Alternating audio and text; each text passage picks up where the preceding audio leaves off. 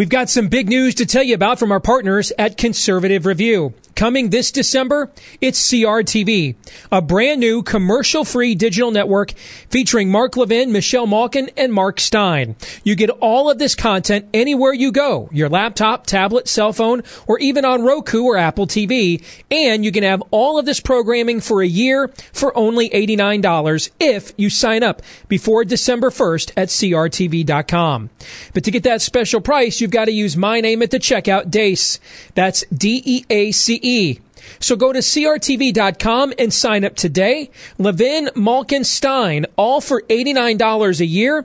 If you go to CRTV.com today and use the promo code DEACE. So what if I told you every phone call you make is helping to fund progressive causes and politicians like Planned Parenthood and Hillary Clinton? You'd probably stop making phone calls, right? Well, the fact is your current phone carrier is using your money to undermine your beliefs. So what's a patriot like you to do?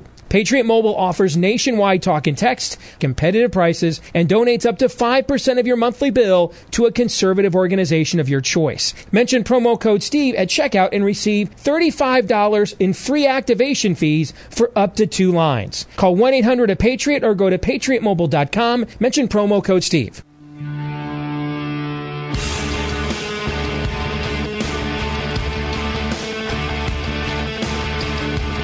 You are now about to witness the strength of knowledge. This is Steve Deace. Raising a banner of bold colors, no pale pastels. People should not be afraid of their governments.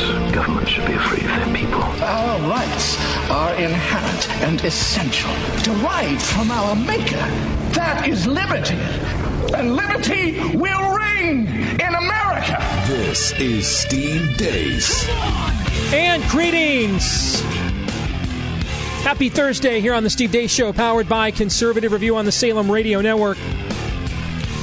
We love to know what you think about what we think. Steve at stevedeace.com is the email address. That's D E A C E. Like us on Facebook, follow us on Twitter at Steve Deace Show. Coming up here later in this hour, good friend of ours is uh, trying to beat the two party duopoly in an under the radar Senate race in Alaska. Joe Miller's going to join us. Also, GQ Magazine, gentlemen, has come out with their list of the 100 funniest tweets of 2016. I have pared the list down to, to what I think were the, the best 17 of the top 100 on this list. And, and we will have some fun rehashing these moments coming up a little bit later on in this hour. Also, make sure you're tuned in for the final hour tonight. Good friend of mine, one of the smartest cats I know when it comes to politics. Jason Johnson, the former senior strategist of the Ted Cruz for President campaign, he's going to join us at the end of the show tonight. He'll be with us for the bulk of hour number three, dropping some knowledge on us. What's really going on inside the war rooms of the two campaigns? What strategies are being unveiled, are being deployed, and and how do we actually read numbers? And here's what we're also going to do. I'm going to let him fact check me. I'm going to run some of my analysis here on the show. I'm going to run it by JJ, and I'm going to let him decide whether you know I'm, I'm giving you guys good analysis or not. So here are some trends, for example. The last nine polls of Florida. Hillary Clinton has led in six. Two were a tie. One had Trump with a one point lead. It would be very difficult to win this thing, obviously, for Trump without Florida. We talked about the last few polls of Nevada, how it couldn't have been any closer. It was three polls for Trump, three polls for Hillary, one was a tie. Well, today there were three polls of Nevada. Two of them had Hillary Clinton in the lead. One gave Trump a slight lead. In North Carolina, which is another must win state for Donald Trump, he, Clinton has led four of the last five polls in that state. One poll from Reuters gave Trump a two point lead in North Carolina. In Arizona, which looked yesterday, uh, I had moved it actually from toss up to lean Republican in my ratings. But there were two polls of Arizona today that came out to, that both had it within the margin for error, even though they still had Trump with a slight lead. And in Ohio, which is the state no Republicans won the White House without, there were three polls released uh, of uh, of Ohio today. One had it at its high, one had Trump with a six point lead, one had Hillary Clinton with a two point lead. So it appears the Trump surge we saw coming off the Comey news on Monday and Tuesday has stabilized to some extent. And we're back in a way to where we were prior to the Comey news, where Hillary Clinton is the favorite, although she's in a weakened position than she was in prior to Friday afternoon. Your thoughts, gentlemen, on those numbers, on those trends, and why do we focus on those states? Because without them, well, Steve, what about New Hampshire, where, where Trump had a good polling day? That's four electoral college votes. Hillary Clinton would trade Nevada, Florida, North Carolina, any of those states for New Hampshire any day of the week and twice on Sunday. Todd, your thoughts? Let me go back to what you were talking about North Carolina and Florida. Those are going to be two of the first states reporting, East Coast, correct? Mm-hmm. Uh, it sounds based Well, we on, think so. Don't It's very forget, this is, this is the state where we get the weekly headline Florida uh, Man. and okay? Hanging chads. Yes, and all, so, yes. Let's say, for the sake of our, that, If we get Florida in before Alaska, we're going to call it a good night. All right? let's say it does come in relatively early. It sounds based on what you said that even though Florida is big, that you you seeing North Carolina's results will be more of a bellwether as to how the whole night's going to go. Did I interpret that correctly? I don't know that there is one bellwether. Um, and if not those two, is there which state comes the earliest that you are most interested in to see how the night goes? I haven't looked at the times of when the various polls close, and when you're also dealing with st- when you're dealing with battleground states with urban areas like Florida and North Carolina, um, the polls don't always close when they're supposed to close. Margin of cheating. Yes. Okay. So um, they don't always close when they're supposed to close. You know, that is something we should take a look at, though. We should take a look at what our, and I haven't done that yet. We should take a look at what are the scheduled polling time closes and see if there's any bellwether states there. Aaron, these numbers, uh, these trends uh, say anything to you or, or not? You just think it's just the ebbs and the flows of I- the final week? Yeah, I think that's that's where I'm leaning now. Although I, I still have this sneaking suspicion, just because this is the year that is 2016, and we all know what that means. Uh, that this is going to be there's going to be more drama on um, on election night than I think any of us, at least me, than I would have anticipated in the last six weeks. I think It uh, wouldn't it be the 2016 thing to do, though, if these last four days it was just totally was- all quiet on the. Western Front? Yeah, Nothing went down at all. something there's something in the pit of my stomach that just tells me that this is not going to go as expected um, but uh, that's uh, feelings from the pit of my stomach is not the same as hard data which you just lay, or uh, polling which you just laid out so that being said yeah i think this is just the ebbs and flows It- it's really strange, though, to be in this consequential election, one we look the consequences of which we look forward to with dread.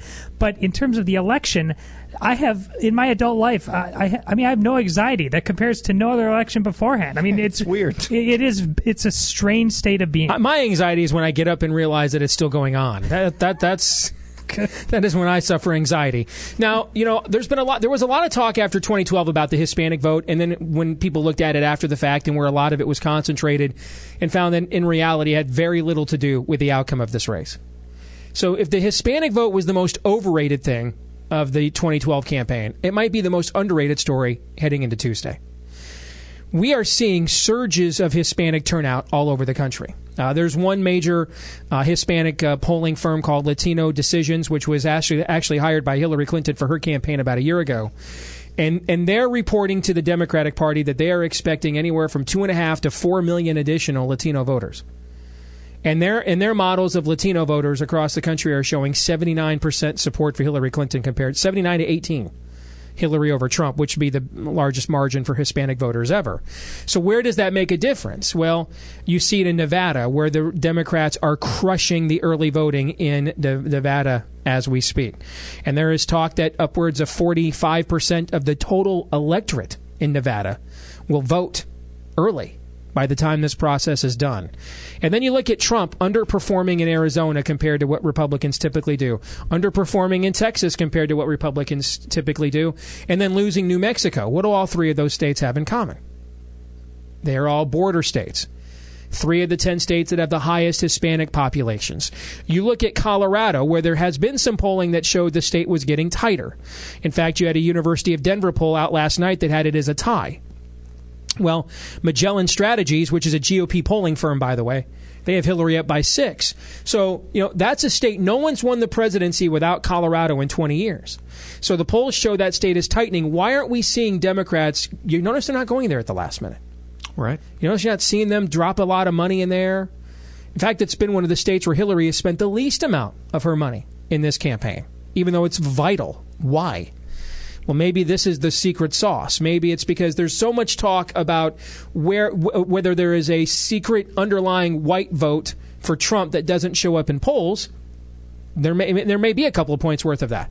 Maybe though that maybe what the other side has up their sleeve is a surge in Hispanic voters that are new voters from 2012 that aren't showing up, and that's because Hillary doesn't seem to be that worried about Colorado, despite some of the tightening polling numbers there. They're not, you know, doubling their efforts to head there like they are sending President Obama to New Hampshire on Monday, for example. Not, why aren't they sending him to Colorado?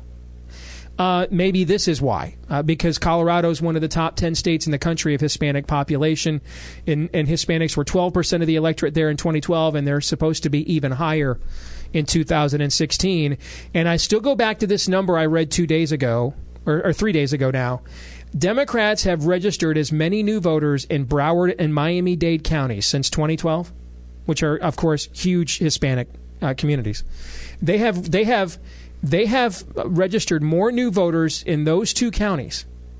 Or, or I'm sorry, the, they have registered the same, uh, virtually the same amount of new voters in those two counties as Obama's total victory margin in the state in 2012. 74,000 people and change. So if this does come down to it's one point either way, where do you think the get out the vote effort on election night is going to be in down in the Sunshine State? Broward and Miami Dade. Miami Dade County trolling for those 74,000 new voters, you betcha. All right, we'll come back. We're going to check out the state of Alaska and what role it might play in control of the Senate next. You're listening to Steve Deace.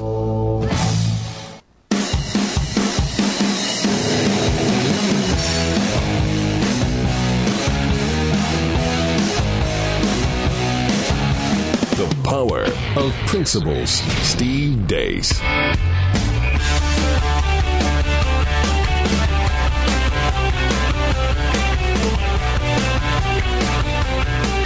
Well, could we see a wrench thrown in control of the U.S. Senate, courtesy of our 50th state up there in Alaska? Joe Miller is a good friend of our show over the years. He is the former Republican nominee for the U.S. Senate in Nebraska, or I'm sorry, in Alaska before the establishment decided to shank him in the general election. He is now back as the Libertarian Party's nominee in that state. And a lot of us from outside Alaska, Joe, really don't know what's going on because polling your state is a Rubik's Cube, brother. So how are you? I'm doing great. Things are looking great on the ground. And by the way, we're the 49th. I knew you were going to correct me on that as soon as I said it. I knew you were going to correct me on that. All right, so so tell us where things are, are at right now in your race, Joe. You know, we just got canvassers back in Fairbanks who reported that uh, they had gone door to door to dozens of homes and they had not run into one Murkowski voter. So we think it's going to be an upset. Uh, you know, of course, when we first jumped into the race, a polling group showed that we're single digits from her. Of course, Murkowski and her allies did a liar flyer poll, but we are seeing a level of excitement on the ground, and we're seeing reports from early voters that reflect uh, that this could be, uh, yeah, this could be a national upset.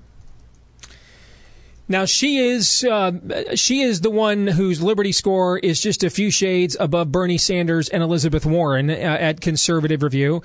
She's who the establishment launched a write-in uh, candidacy on behalf of after uh, you ended up winning the primary. Right? Can you reset that history for our audience? Sure. So we beat her in the primary. They came back and spent literally millions upon millions against us in a in a campaign that had all sorts of junk involved in it, but it was the establishment that executed that maneuver. Of course, this time they can't come in and do the same thing again. Uh, you know, that's kind of the beauty of jumping into this race like we did. Kind of the history of the current race is that, you know, we had uh, we were asked just a few weeks ago to jump in. Of course, I've got really good name recognition in the state have a solid base of support. And uh, we kind of took them by surprise again. Of course, we'll see what the ultimate outcome is on Tuesday, but it's really looking good. Uh, you know, if your listeners have the capacity to help us out, we've got last minute work that needs to be done. JoeForLiberty.com is our website. We'd really appreciate your help. We got lots of people working very hard on this campaign. About 95 cents of every dollar we raise is going directly into advertising, and we've got some awesome ads running. I don't know whether you had a chance, Steve, to see the one that we ran uh, with her dad and her. Of course, to remind your listeners, she was appointed by her father to that seat in 2002. It's a 36-year Murkowski dynasty uh, that we believe that we're going to drive down. I think end and create really a huge opportunity for Alaska to regain control of its resource base give our audience around the country who is kind of uh, you know indoctrinated into this binary choice zombie mode joe why voting for you on the libertarian party ticket is meaningful for conservatives across the country? Well you kind of touched on it a bit. You know her conservative review rating let me just give another comparison it's at 20% and that's actually lower than new york democrat charlie rangel. I mean that's how leftist she is uh, she also voted with Obama 72.3% of the time in the last Congress. She went around the state, spent $4 million, Steve, on her primary against three people whom I know, no name Republicans. They had uh, virtually no name recognition, and they still collectively scored 30 points against her. Lowest turnout since the 70s in the state of Alaska. And but the message that she was communicating that turned off so many voters because they know that it's not true is that she was you know, pro-life and conservative. She's got an 80% rating with NARAL. Um, you know, she she's the one that was trying to twist the arms of her Republican colleagues to fund Planned Parenthood. She's she's to the left of well, she's the most liberal Republican running for reelection, the second most liberal Republican in the Senate. Susan Collins is the only one that's behind her, and you know she's not at all by any means on any issue a conservative. She's fighting for big government you know, the thing for Alaska is that she's fighting against resource development because she's funding the very out of control agencies that are making resource development impossible in the state. So she's exactly not what Alaska needs. She's led us down this dead end road. And I think Alaskans are ready to, to sit up and say, hey, we're going to take this new direction, a states' rights direction, one that frees up the resource base so we can create jobs for our kids and grandkids.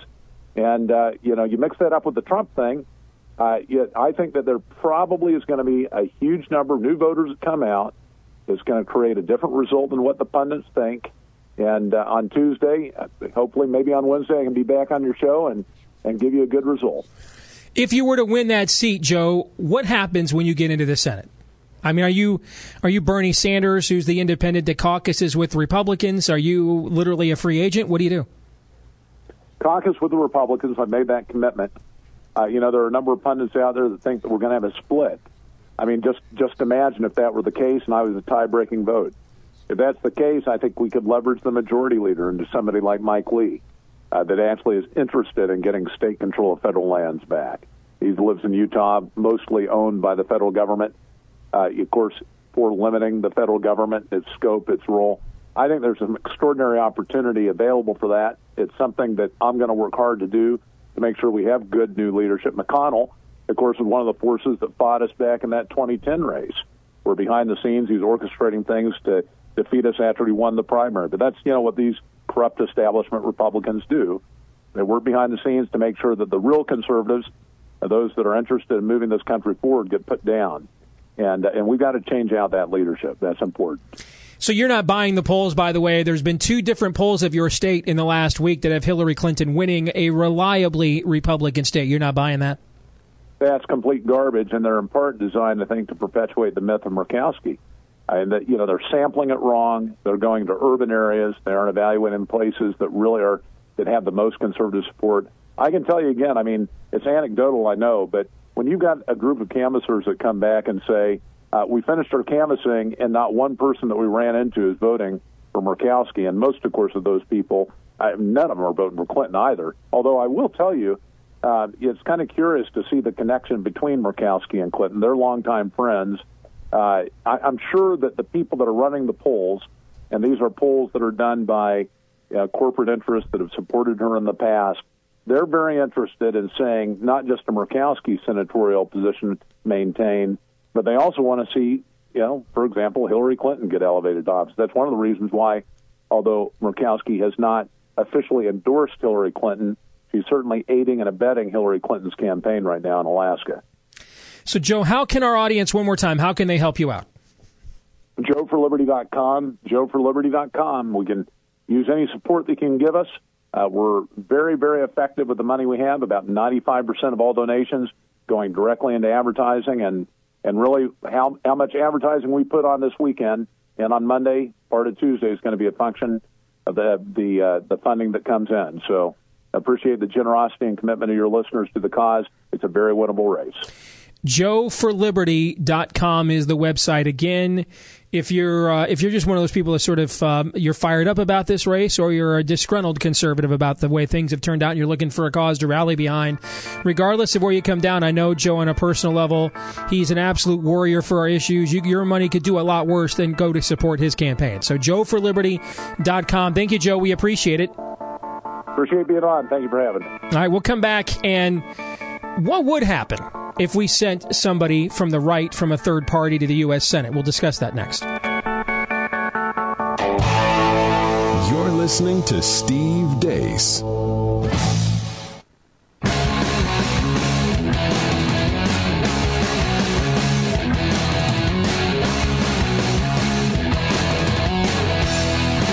Don't mind us, there's only the future of the country at stake. You're listening to Steve Deace. All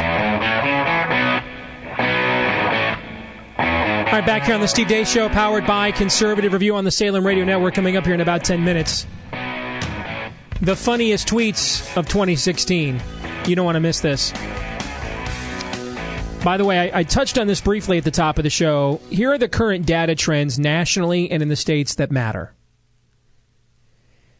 Hillary Clinton has led, uh, led in every poll of Colorado taken since September 25th, with the exception of one tie. The last 15 polls of Nevada, six for Trump, six for Hillary, three ties. It doesn't get any closer than that. Last 10 polls of Florida, Hillary ahead in six, two ties, two had Trump ahead. He has got to reverse that trend. That's a must. Last 10 polls of North Carolina, five for Trump, five for Hillary. Doesn't get any closer than that. Last 10 polls of Ohio, six for Trump, three for Hillary, one tie. Since September 16th, Trump has only led in six of 61 polls of Pennsylvania, and they were all Google consumer surveys, and I have no idea how accurate those are. They may turn out to be really accurate. This is, that's something new no, for this cycle. I don't know. It doesn't sound like something that would be that accurate. Of the last 20 national polls, because now the national polls are going constantly now in this last week, so this goes back to about October 27th. Of the last 20 national polls, Trump has only led in three, and two of those were Rasmussen and LA Times. So that's where the trend line is at. Now, within those leads, things are close. Okay? But that is, I guess maybe that, that the, a better way of describing that is that's maybe not the trend line as much as the structure of the race. Ohio is leaning to Trump. Florida is leading to Hillary. North Carolina and Nevada are going to come down to organization. And you know what my opinion of that is. I think Hillary's organizational advantage is what they used to say about Randy Moss. If he's even, he's leaving. All right, so I think I think Trump needs to be ahead by a couple points in those states, like he is in Ohio, because of where he's at organizationally, and and in Pennsylvania, I, I just there's never been a time there where the trend has ever favored him. So your thoughts on those numbers? Yeah, you've you've talked about uh, for a long time. In the first, excuse me, first few times I heard you say this, that uh, if if you're the Republican, you have to have a big enough lead coming into a state or a good enough ground game to overcome the margin of cheating. I thought that was tongue in cheek the first couple times I heard it. Now, you know, hearing about all of these ties all around the country. I think that rings true um, more now than I think it ever has. Now, Todd, there is, if if indeed we have been poo pooing this notion of hidden Trump voters because we ran the numbers in the primary and found how accurate that they polled were able to poll Trump. And it's far easier to poll a general with two candidates and a lot bigger electorate than a primary with so many candidates and a smaller electorate where literally if one group just doesn't show up in a state of any significance, the whole thing is thrown off because it's a low turnout election. But let's say we're totally wrong about that. The one way that you would overcome an organizational disadvantage is if indeed there is, you know, a two, three, or four point presence of people that pollsters can't pick up because you are bringing people to the polls that previously were not forecastable. That is the one way that you would uh, that you would be able to overcome an organizational disadvantage. Agreed. And I think your average voter out there, not low information voter, but politically interested, but not uber informed, just just living and breathing, probably thinks that this election is getting somewhat close to a flip of a coin, to a pick 'em. If that person was earnest in their belief and it was you uh, with them alone on an elevator, what is your elevator speech to them right now? Regardless of what side of the fence they're on, eh, about like all the data. I mean, we've crunched so much data on this show. It that's just not true. Bottom line, is it? It. I'm going to use one of your lines. The status quo is the status quo until it's not anymore. I would be very surprised. Studying this as much as I have, knowing people involved on both sides, and and knowing um, uh, knowing the way how sophisticated this process works, I would be surprised.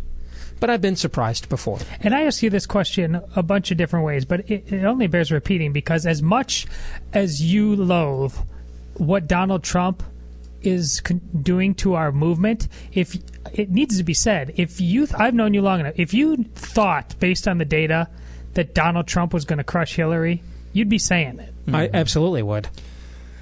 Yeah, I mean, I, I, I, I absolutely would. No matter how much you hated it. No, I mean, listen, I'm, I'm, I- I'm the guy that uh, a very good friend of mine is Ted Cruz. I'm the guy that went on national media and said that I thought he made one of the poli- biggest political blunders, I've, miscalculations I've ever seen. Okay, so yeah. Now, if you were listening to us tonight on KOAN in Anchorage, AM 1080, and you heard about Joe Miller, no matter where you come down on this, I mean, if you're if you're we always Trump, if you're never Hillary, if you're never Trump, if you're never Trump or Hillary, if you believe in freedom, Joe is your guy. Just I, I, I would there's I don't put my name behind a lot of these guys. I would put my name my name and my money on Joe. I've known him for years.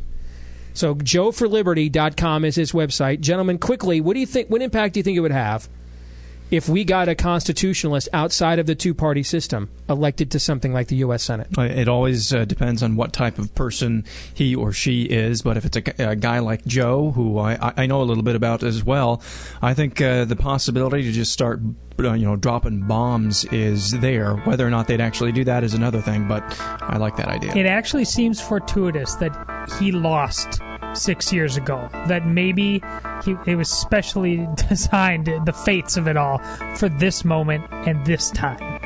When we come back, the funniest tweets of 2016, a stroll down bad memory lane next. You're listening to Steve Deace.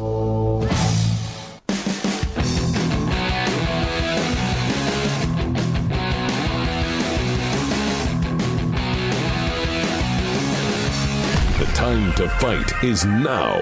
Always the Steve Deace Show. All right, so GQ magazine came out last night with the top 100 funniest tweets of this election. I have narrowed it down to the top 17 on the basis of what I found to be funny and what removes all vulgarity and obscenity. Because several of them don't.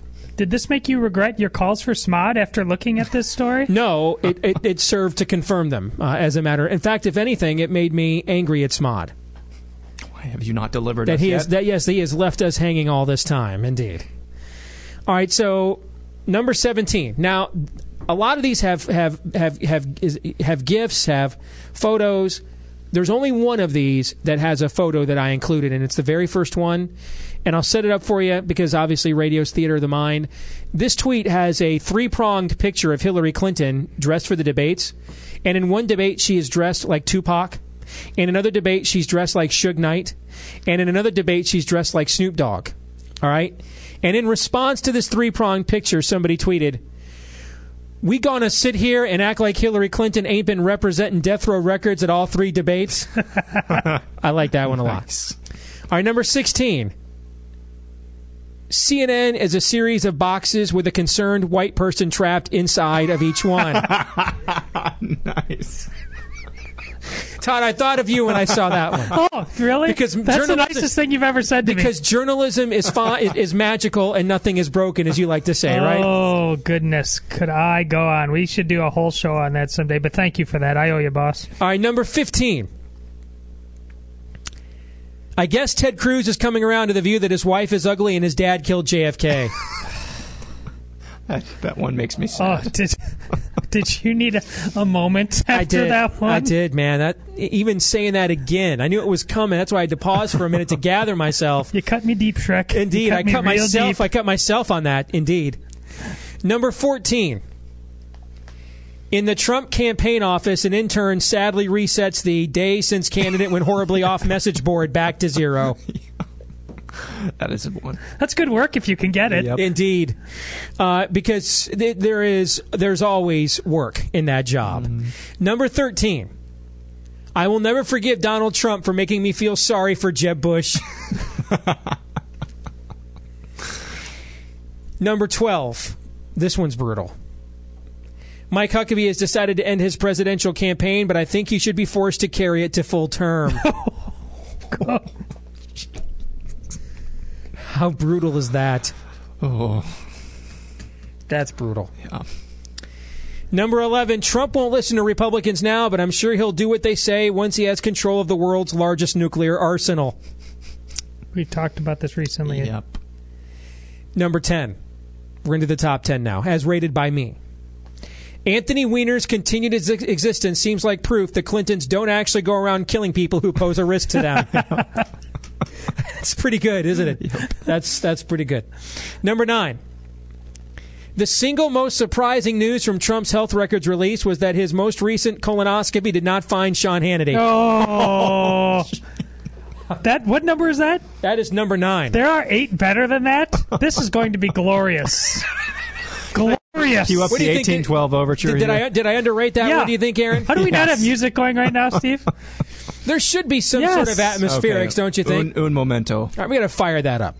So you think that was that that there's no way I came up with or that GQ came up with eight tweets better than that one in your mind? If they're all better, I'm going to look forward to the future with a new degree of optimism. All right, number eight. Pence began as a JFK Democrat, then became a Jack Kemp Republican. Now he's a Donald Trump puppet who says he doesn't believe in evolution. no, you don't like that one better? Mm, too much. No. Number seven. Mass shooting Twitter. Liberals, it's the guns. Conservatives, it's terrorism. Trump, thank you, I'm awesome. you like that one? I do. Yeah. Number six. I love this one. I mean, I love this one. One day, Donald Trump is going to look a reporter straight in the eyes on national TV and say, I never ran for president.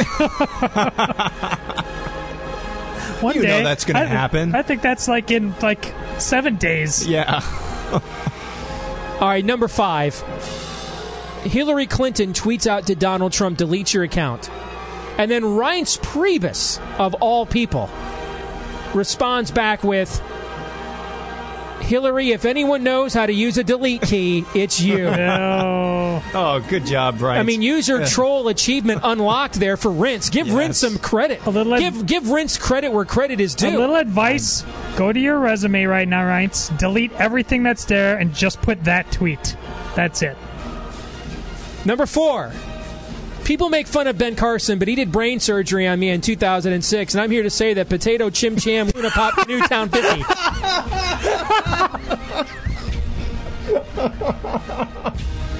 How oh, good is that? Perfect. How good is that one? Oh, that's the best. All right. Three more. The top three. Oh. Number three. Jeb Bush, we shouldn't accept refugees. Donald Trump, we should nuke the refugees. Ben Carson, wizards are real and I'm made of butter. Oh, mercy. These are tremendous. Number two. This was my favorite one here. So I hope it hit, I hope it, it, it reaches the standard because in true David Letterman I was gonna fashion, say, the best one number two is the funniest, right? Yes. This is my favorite one. A sign language interpreter at a Trump rally is someone who just wildly swings around both middle fingers in all directions as he speaks. How good is that? How good is that? How good is that? That's perfect. And number one, funniest tweet of 2016. Oh, cool! The season finale of America is on.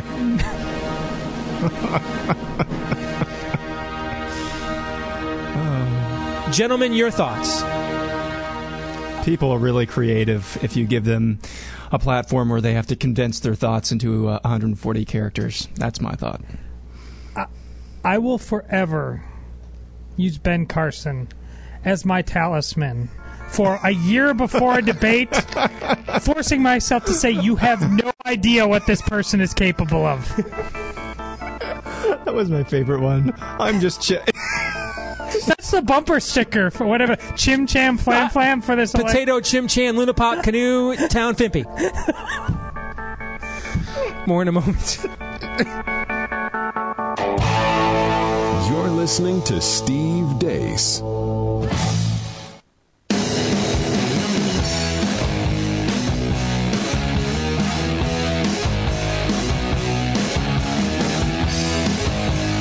We try that whole life, liberty, and the pursuit of happiness thing again? Hmm. This is Steve Deace. Chances are your current phone carrier is using your money against you, investing your money into causes that oppose your values. And that's why Patriot Mobile was created to give conservatives like you a chance to put your money where your values are and support a company that's going to reinvest your valuable resources back into your values. Patriot Mobile offers nationwide talk and texting, high speed 4G LTE data at competitive prices, and they'll donate up to 5% of your monthly bill to a conservative organization that you choose. That means you're going to get the same quality service, the latest and greatest phones, competitive prices, but all for the causes that you believe in. So go to patriotmobile.com, that's patriotmobile.com, or call 1 800 A Patriot. Again, that's 1 800 A Patriot. And when you decide to make the switch, use the promo code STEVE to get the $35 activation fee waived on up to two phones. That make you feel better about this election at all? yes, no. Or was it just like a, or was it the equivalent of a smoke break? Yes. Just some temporary relief?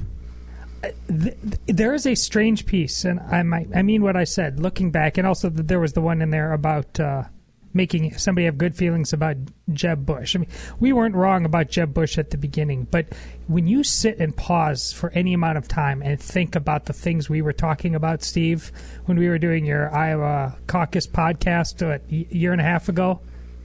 Wow. I mean, it really, we need to never forget that as we process how to deal with what going forward.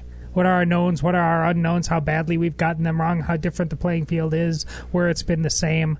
It's it's been a remarkable journey. Yeah, and it's um, I mean it's only going to get more complicated uh, after November 8th because there's so much fracturing that's gone on um, unless the entire what we thought was uh, conservative movement or the movement that used to be or that was formerly known as conservative unless there's a whole lot of eating crow or uh, humble pie being served up um, to each person uh, either responsible indirectly or uh, otherwise for for what happened um, this is going to get a whole lot more complicated, and I think it's probably going to get worse before it gets better.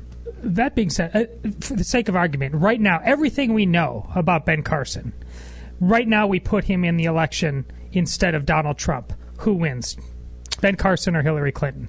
Because remember, back then you said this was a if he makes it through to the general way back then, he, he's the surest thing that there is, and we and there are I a lot of good I- reasons for saying that. Well, I think that you see the Democrats run almost the exact campaign they ran against Trump, but with a different tone. Uh, he's unfit for office. This this guy's just not that smart. He's kind of he's kind of uninformed. He's kind of silly.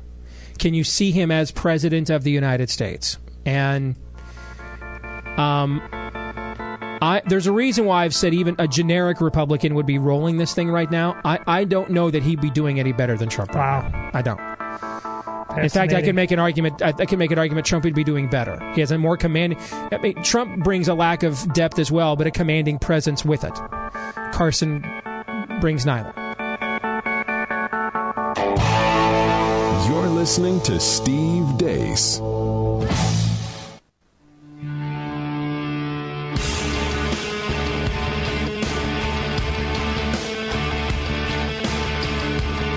Are now about to witness the strength of knowledge. This is Steve Deace. Raising a banner of bold colors, no pale pastels. People should not be afraid of their governments. Governments should be afraid of their people. Our rights are inherent and essential, derived from our Maker. That is liberty. And liberty will reign in America.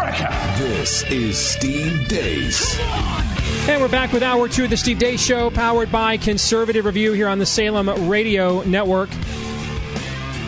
Steve at stevedeace.com is the email address. We love to know what you think about what we think.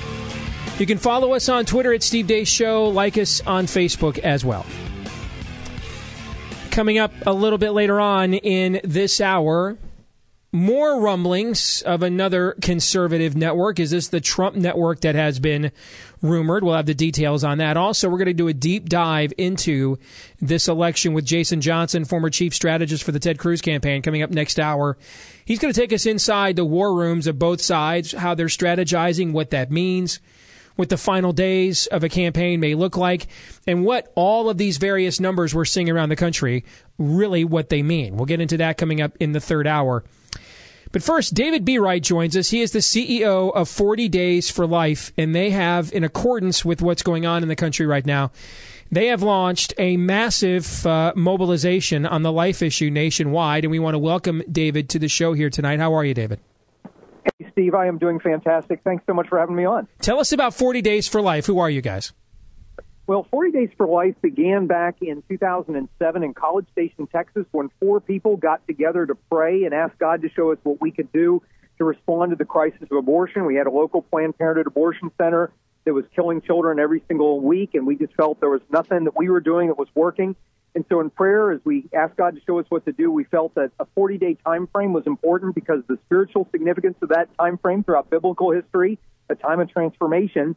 And there were three things that we felt led to do. Number one was to pray and fast because we knew that ending abortion with man, we felt that was impossible, but with God, all things are possible. Number two was to hold a constant 24 hour a day prayer vigil outside our local Planned Parenthood abortion center, bearing witness to the injustice of what was happening there and offering hope and help to mothers at risk of going in. And third and finally was spreading the pro life message through the grassroots, going door to door and throughout the community, inviting people to join this local initiative. We finished the hour of prayer, and two weeks later, we launched the first ever 40 Days for Life campaign. In that community, abortions were reduced by 28%. And since that time, by the grace of God, we've seen this effort spread to 636 cities across all 50 states and now 36 nations. And 700,000 people have participated, and we know of more than 12,000 lives that have been saved from abortion. More than 75 abortion centers have closed down following these campaigns and we've seen 136 abortion workers have a change of heart and leave the abortion industry. So that, in a nutshell, is what 40 Days for Life is. So essentially, your MO is you guys recognize that when you're dealing with supposedly enlightened nations, David, that put up with such intrinsic evil, that you're not wrestling against flesh and blood here, are you? Absolutely not. We realize that this is a spiritual crisis at its root. And particularly right now, as you know, Steve, and you articulate so beautifully all the time, this is a critical time in American history, and our solutions to our biggest problems are not going to be solved by the politicians in Washington, D.C., although we need to be involved in civic participation. But really, the biggest solutions are going to come from God Almighty. He is the one who's going to get our nation back on track, and it's up to those of us who are people of faith and conscience to pray and ask God to show us what we can do to make a difference, and then we need to be His hands and His feet in the culture today. But it is a spiritual battle absolutely first and foremost, and we need to approach it with first and foremost spiritual solutions like prayer, like fasting, and gathering together two or more at a time in our Lord's name so He can be present in our midst. What is the difference between doing this really at a visceral street level and relying solely on partisan political action. And if we get 60 Republicans in the Senate and a majority in the House and a pro life president and seven justices on the Supreme Court, when that day, when that one sweet day comes, David, we can finally stop the killing. You guys aren't waiting around for that, are you? Absolutely not. And the thing that I tell people all the time is you want to end abortion, you can end it for one mother today who's in crisis and who's being pressured to have an abortion. Hmm. You, through your prayerful presence, through your offering help to her, through partnering with your local pregnancy center, you can help to stop that abortion, save that child, save that mother today. You don't have to wait for all the planets to align. And even in the past, when we've had a pro-life president, pro-life majority in the House and Senate, we've had a supposed pro-life majority in the U.S. Supreme Court, we haven't seen anywhere near as much progress as what happens when people recognize that this is God's call to each of us to speak up for those who cannot speak for themselves. We can save lives right now, today. We don't have to wait for anybody. And frankly, regardless of the outcome of this coming Tuesday's election, we still have to keep going to work every single day saving lives because believe me, Planned Parenthood is going to go right back to work the next day, continuing to destroy innocent children. How can our audience help your efforts, David? Well, the first thing is number one, pray. And I know that seems rather trite, but truly that is the most powerful thing. Secondly, we're in the midst of right now a 50 state bus tour. We're finishing up this coming Sunday, so that will probably only affect a few more states. We're right now crossing Florida, and we have an event tomorrow, and then South Carolina, North Carolina, and Virginia. So we felt with the urgency of this fall and the recognition that God's going to be the solution to these problems, it was critical to go to the people in all 50 states. So we've been traveling nonstop, 18,500 miles on a donated RV, a bus, and then we flew out to Hawaii and Alaska. But we've been going to 128 events, encouraging people and letting them know that they can make a difference right where they live. So that's the message: is pray and then make a difference where you live. Get involved in efforts like 40 Days for Life. If you're a young person, get involved with your local Students for Life chapter. Get involved in groups like uh, your local pregnancy help center. If you know somebody who's been wounded by a past abortion, help them to find healing and forgiveness through wonderful post abortion healing ministries. Educate yourself so you can educate other people. Every person listening right now, there's something you can do with your gifts, your talents to help to save lives for such a time as this. Folks, this is how we end this right here. Uh, not, uh, you know, I, once a year I, I'm pro life because I voted for some Republican politician who will do nothing when they're in office other than vote for some symbolically um, weak, ineffective language that won't really put a dent in this uh, in this pandemic in the first place. But this is how you do it with these folks and groups like them are doing right here. This is how we end this blight on, and scourge on our civilization uh, in our time. Visit their website, 40 days, the number 40, 40daysforlife.com, 40daysforlife.com. David, we really appreciate your efforts. I hope we helped you at least a little bit with some exposure here. God bless you, brother. Appreciate it. Hey, thanks, and keep up your great work. I appreciate you helping to spread the good news about so many important things, Steve. All right. Thank you, David. Take care. All right. God bless. Gentlemen, what do you think? I, I, in my opinion, this is where you win, is on this level. This is where you're now you're. You've always heard me say politics flows downstream from culture. These guys, they're trying to dam the river at the source. They're going right to the interpersonal street level. They're fighting, uh, you know, spiritual warfare. They're making relationships. This is how you win a culture. Agreed. It's not going to be an easy change to make. Just uh, within uh, my church, I know I've been asked several times in the last couple of years to go to the March for Life in Washington D.C. And it's it's very poorly reported on. The bias in the media is, is terrible. I think it would be a wonderful event to go at, but I, I see a draw to go to that one particular march in D.C and I don't see a similar level of intensity and energy throughout the calendar year. I think that speaks to what you're saying. We cannot just be checking boxes that are, whether we like it or not, that thing has become ornamental. I don't think it is truly efficacious. We need, as you say, to be damming things up. We need to be efficacious. Yeah, you asked him what the difference between uh, partisan politics and what he's doing is, and um, you know the difference. The real difference is twelve thousand lives. That, that's that's the difference. That that's a pretty good difference, wouldn't you say? Twelve thousand babies, Mhm. twelve thousand human lives saved. And I think that's exactly why this should, I think going forward, um, this should be the primary for, for those of us um, who are pro life and who are uh, just have it on our hearts, which would be all of us who uh, call ourselves pro life. Uh, this should be our primary, I think, mode of, um, of trying to move things in this country. Because as you can see, it's possible to do it. But I think, again, let's not underestimate the spiritual weaponry that they are deploying here. Because we are we are living in an era where the excuse we had when, when the Kermit Gosnell story broke was, well, the media just didn't want to cover this story. And, and I remember Kirsten Powers had the number one uh, c- uh, column of the year at USA. USA Today for calling her media brethren out for the for the media blackout on Kermit Gosnell, and the reason why I was I know it was number one because mine was number two, the one that I wrote about uh, defending Duck Dynasty. So I, of course, when they told me I was number two, you know, I'm competitive. The first question I'm going to ask is, who was number one? Now, when you tell me I lost out to what to to you know Kirsten Powers sounding the, the shofar, I'm okay losing to that. I didn't want to lose to like cooking recipes or anything like that. But then we had the Planned Parenthood tapes, and now these are out there, viral, available. There and now, and but that that didn't move hearts and minds either. So we can't just say it's a media blackout, media bias. We are watching hearts being hardened now, and that's where prayer is vital in deploying that spiritual weaponry. You're listening to Steve Deace.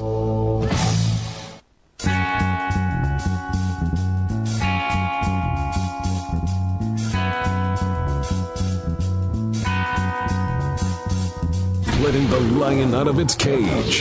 The Steve Deace Show. Now for something completely different. We need to have a talk about An excursus on natural theology. I prefer metaphysics to theology. See, there's no guilt in baseball. What in the wide, wide world of sports is going on here? Can we talk about something else? Certain aspects of his culture may seem absurd, perhaps even offensive. Will you cut the culture crap and get to the hotel? We gotta get some buzz going.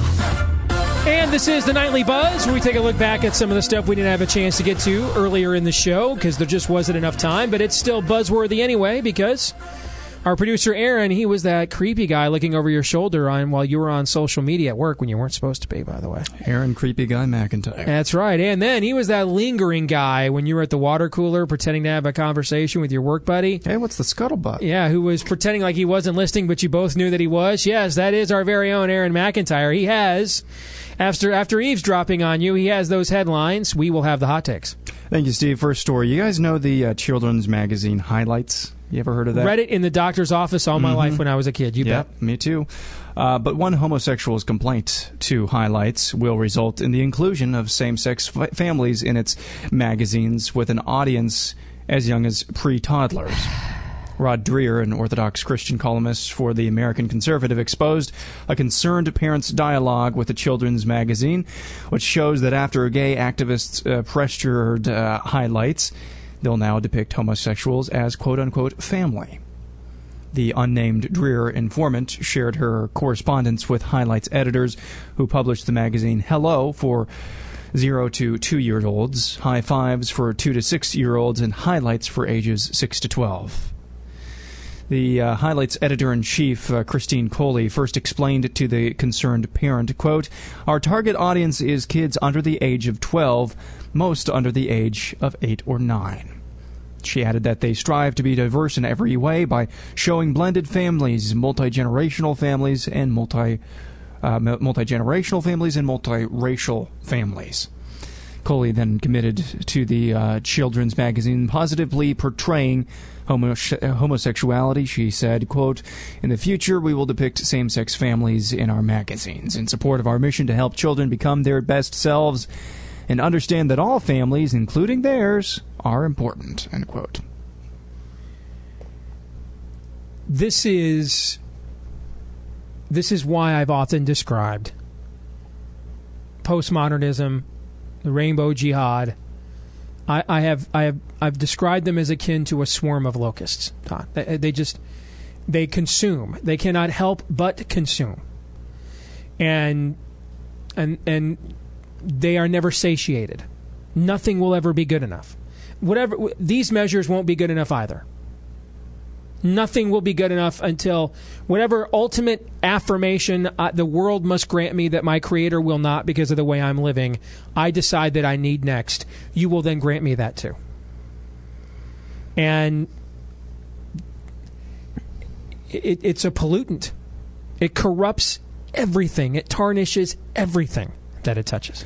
I remember, remember a time not too long ago in conversations with progressives, and one of the terms they'd like to throw around to try to corner you is that they were free thinkers. Mm-hmm. They don't use that anymore because that was a dodge too, just like diversity was.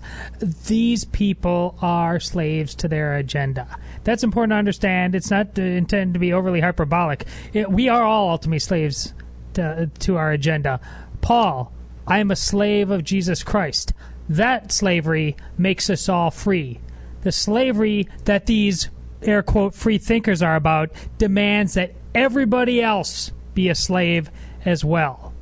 It is a pollutant. Next story controversial British evolutionary biologist Richard Dawkins is well known for his criticism of religion, but a new Rice. Speaking of alleged free thinkers. Yes. a new Rice University study of British scientists reveals that a majority who mentioned Dawkins' work during research interviews reject his approach to public engagement and said his work misrepresents science and scientists because he conveys the wrong impression about what science can do and the norms that scientists observe in their work. The findings in Responding to Richard, Celebrity, and Misrepresentations of Science appeared in a recent edition of Public Understanding of Science and are part of a larger Religion Among Scientists in International Context, uh, context study. The RASIC study includes a survey of over 20,000 scientists from eight countries. In the United Kingdom, 1,581 randomly sampled scientists participated in the survey, and 137 of them also participated in in depth interviews. Although the researchers did not ask questions about Dawkins, 48 scientists mentioned him during in depth interviews without prompting. And nearly 80% of those scientists believe he re- misrepresents science and scientists in his books and public engagement. The, re- the, the reason being for this is this Science, what is science? It is a process. That, that's what science is. It is a process by which you go about obtaining answers. It is a process. With Dawkins and his ilk, they, they are the science is magic crowd. That, that because there must be something to something must replace if we're going to remove the God delusion, as Mr. Dawkins would put it. Todd, if we're going to remove that, my that Blaise Pascal God shaped hole in my heart still demands something transcendent fill it. And so if I'm going to remove if in my unrighteousness, if I'm going to deny the truth before me, so that I, I am not accountable to anything beyond my own desires or whims, I still have this God shaped hole in my heart. And so therefore science is magic. Uh, science becomes the transcendent force. Um, and and for you know, I think we have to make sure that you know we've talked a lot about what does the term evangelical mean in this election. I, I think that we have to make sure that that you know we don't paint terms like materialist with a broad brush as well. Most scientists are materialists. But they are materialists, in not in a dogmatic sense. Ma- materialist in a in an industrial, in a utilitarian sense. I'm just following the process, man, wherever it leads. That's, I mean, and, and now that's not to say that they are wrong for uh, that they're not wrong for can't for for blinding themselves to what could be the cause of the of the answers they're seeking. But most scientists are are materialistic not in a dogmatic way, but in a utilitarian way, because they believe in the process. Men like Dawkins and his ilk and and and they are they are science they're different kinds of materialists really, in many respects, they're idolaters. Science is just the idol that replaces the, the God delusion that they re, that they that they got rid of, and science becomes magic to them. I, I totally agree. This is where I was going to go, anyways. I've long expect. Uh, felt this about th- this whole topic, and watching the movie Expelled only confirmed it. I think most scientists, I, I mean, they're just not comfortable by their nature get being uh, celebrities like uh, uh, Dawkins and who's the new Eric. Tyson, the, Oh. Uh, Neil deGrasse Neil Tyson. deGrasse, yes, Yeah. they could do it. Uh, and those guys, and th- their celebrity status is uh, been used to make people believe that that's what science is. Quite the opposite is true. I, I agree. They're not a bunch of theists out there either. They're just out there doing a job, and they're really uncomfortable with the uh, bending out of proportion anything because that's why they got into science in the first place. They just want to work with the data, with the experiment before them, and let the rest, the other, everybody else go to It's- debate on, on what the meaning of it is. It's not philosophy to them, it's science. Well said. More in a moment. You're listening to Steve Deace.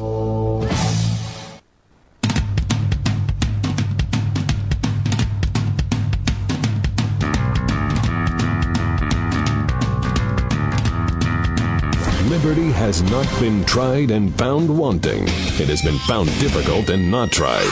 This is Steve Deace.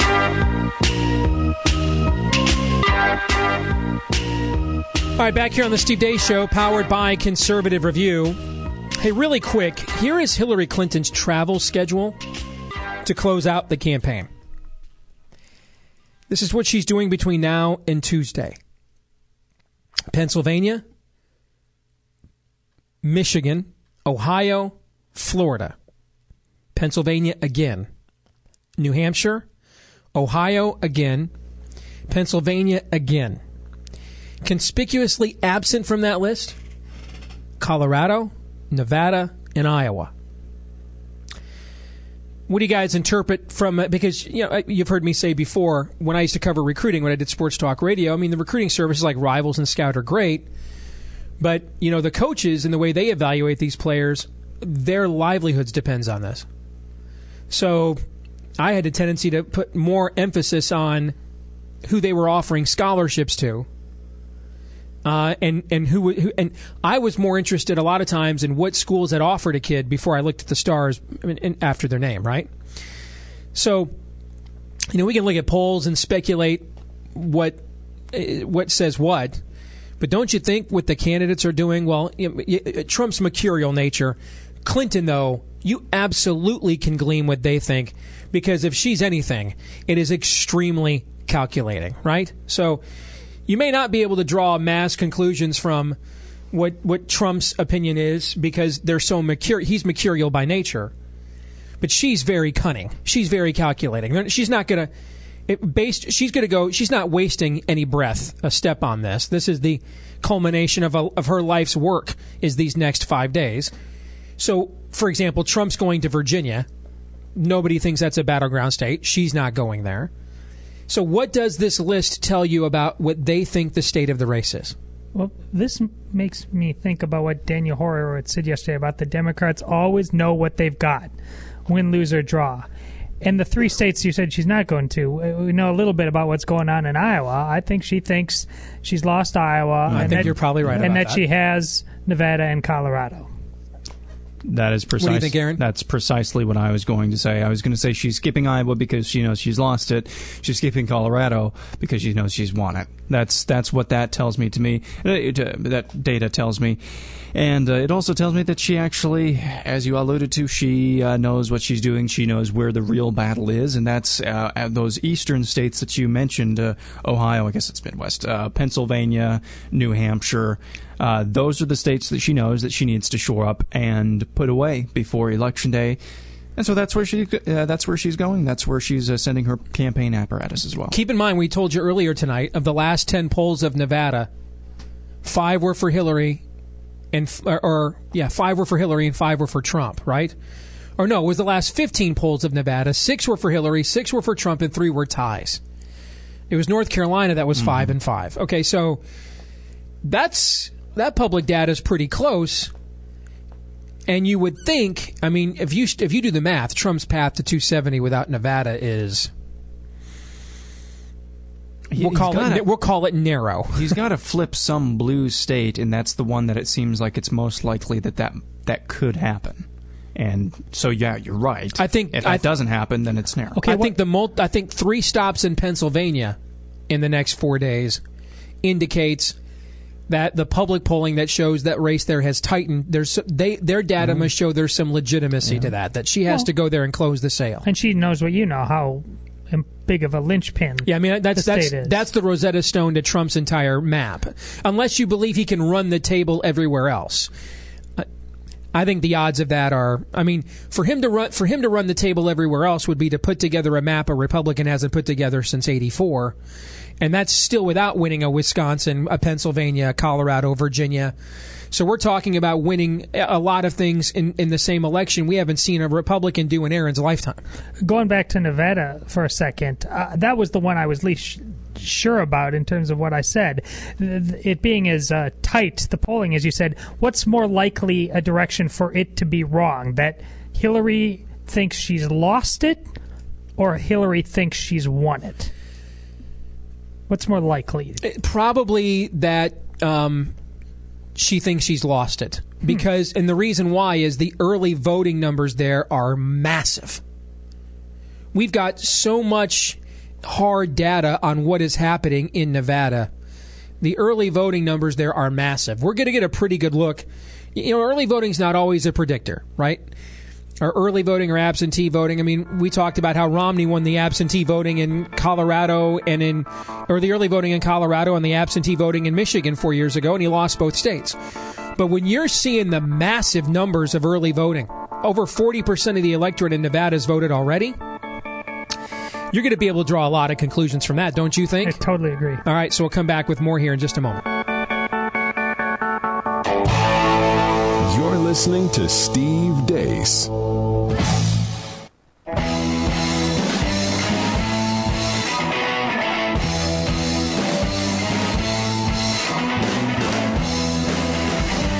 He's a man that believes our electoral process is better than most. Strange women lying in ponds distributing swords is no basis for a system of government. Supreme executive power derives from a mandate from the masses, not from some farcical aquatic ceremony. Steve Deace.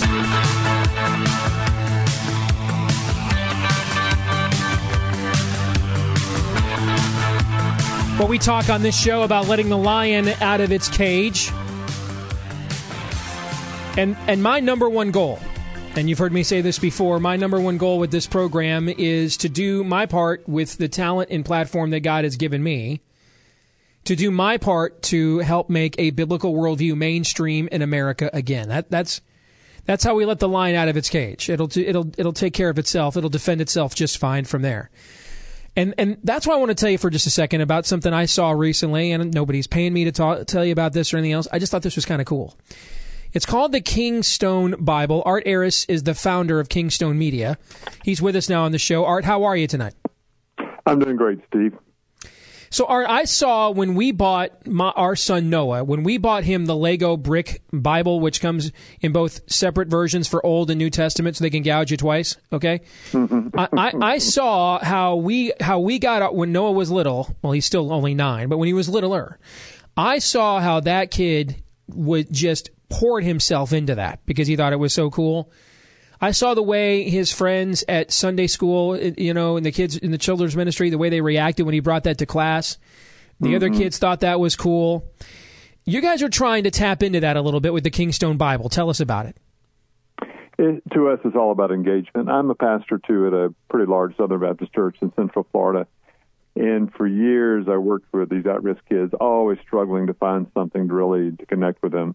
And just what you described with your son, that's what to us what the Kingstone Bible is all about. It's about engagement with people, not only engagement, uh, not be able to understand the scriptures. Uh, as a pastor, I tell other pastors, I say, guys, just do an experiment.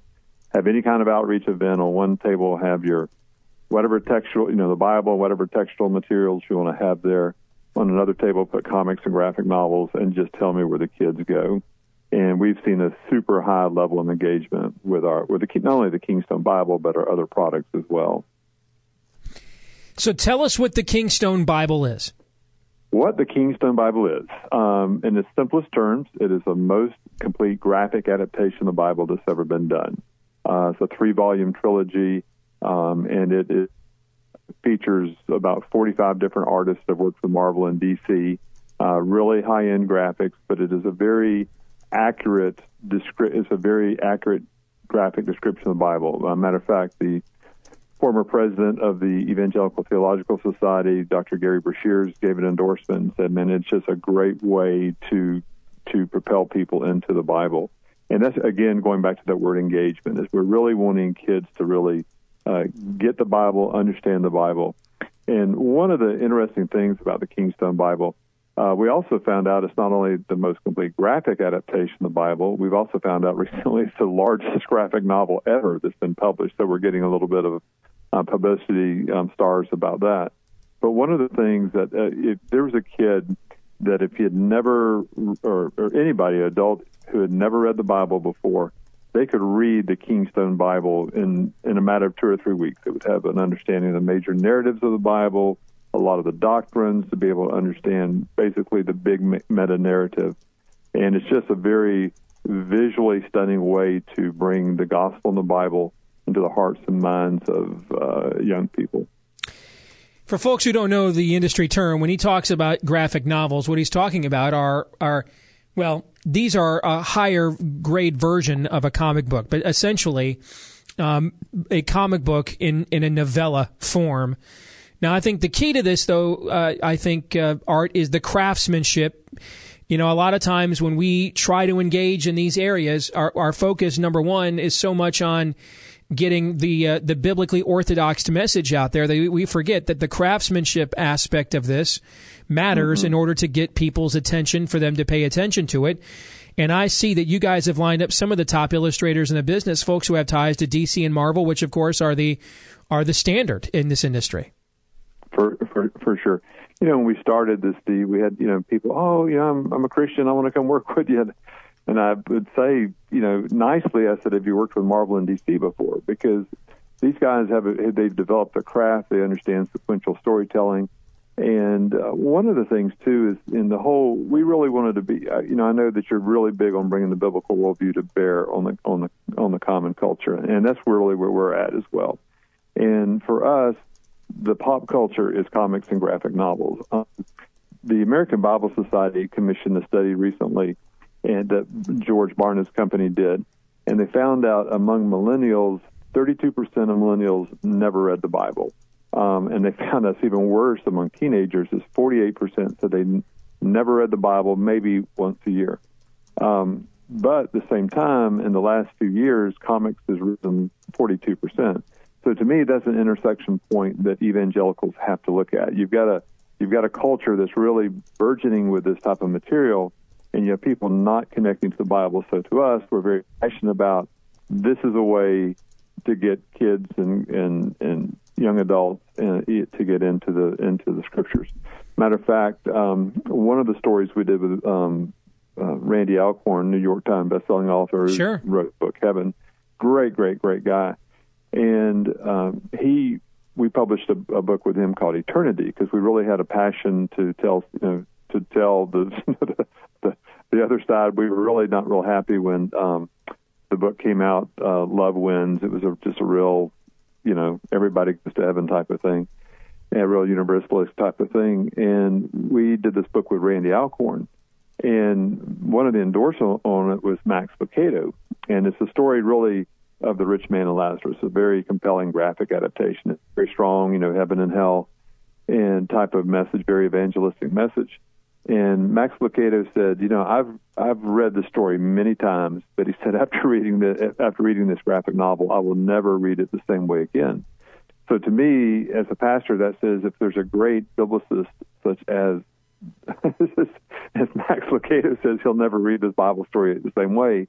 I think that tells us for that seventh or eighth grade kid or tenth grade kid that's coming to church for the first time, we've got a real responsibility to give them a good graphic understanding of the scriptures. All right, for we're out of time, how can people learn more about this uh, Kingstone Bible? Quickly. Uh, go to King, uh, go to kingstone.co and they can see all about it. Kingstone.co, you said? Sure. All right. I'm looking forward to this, Art. Thanks for your work, man, and for appearing on the show. Good luck with this. All right. God bless. God bless you, Steve. Take care. Bye. You're listening to Steve Deace.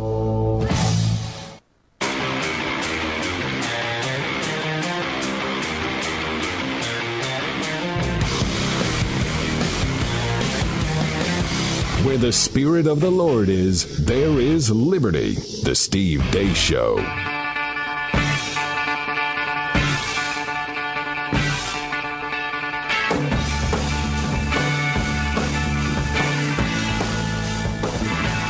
All right, so this story emerged this morning. Fox News reporting what's being billed as an up and coming conservative media network currently in development is now scouring for host reporters and right leaning, well spoken panelists, according to a brand new casting notice that Fox News re- uh, received last night.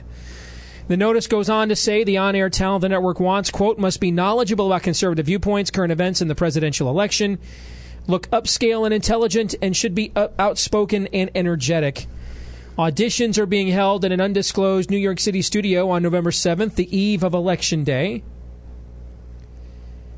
While the casting call doesn't identify any specific employer, it does suggest initial programming will be streamed online. Infrastructure the Trump campaign already has set up through its Facebook Live feed, where aides have been broadcasting events and counter news programming. Fox News did reach out to the Trump campaign for comment, but none was given. What do you think, guys? Think this is the Trump network or no, not? this is the Ben Carson network. Of course, this is the this is the Trump network. I mean, I mean, honestly though, and I, I don't I, um, ask this to uh, just be cute or anything. I mean, what else could this be? Do we look upscale and intelligent? That's what I'm curious about. They had me. I, I was waiting to audition until I got to that line, and then I said to myself, "No." I was in it until they said upscale and intelligent, and then I realized the answer. They would look at me, and the answer would be no. In my case, how about rural and really white, something like that? Rural and pasty. Yes. Well, along these lines, I'm curious what you think, Steve. Uh, Tucker Carlson is going to have a uh, going to take Greta's show on Fox. Any thoughts? I haven't watched him or read his stuff in years, so I liked him back in the day. You know, Greta, Greta, Greta Van Susteren was never a conservative. Okay, I mean, you know, she got. But she was on Fox News. Yeah, she's never been a conservative. So, you know, my understanding is he's at least some stream of libertarian, right? So you'll get you'll get something on there, you know. But um, I don't know him, never met him. I haven't watched him in years, read anything in years. You guys know I don't watch that stuff. No, no. Well, what's your? What- he founded Daily Caller. What's your impression? uh, destroys my browser every time I try to go to it. That's why I never read it. There's too much soft por- uh, soft uh, porn on there for my Uh, taste. way too many pop-ups and, and that kind of stuff. It just, I, I, I haven't clicked on a link there in like a year, and I think the last time I clicked on it was when one of the reporters interviewed me, and I wanted to make sure that he quoted me correctly. Because it it literally just bogs down my browser. It doesn't matter if I use Chrome. It doesn't matter if I use Explorer. You know, so I don't go there. Do you? No. I mean, I, I follow a couple of their people on Twitter, so I kind of know what they're reporting on. But I when they when they post links, I never click on them because I know that means I'm going to get stuck in loading cat loading hell for the next 30 minutes if I do. We'll come back with hour number three next. Listening to Steve Deace.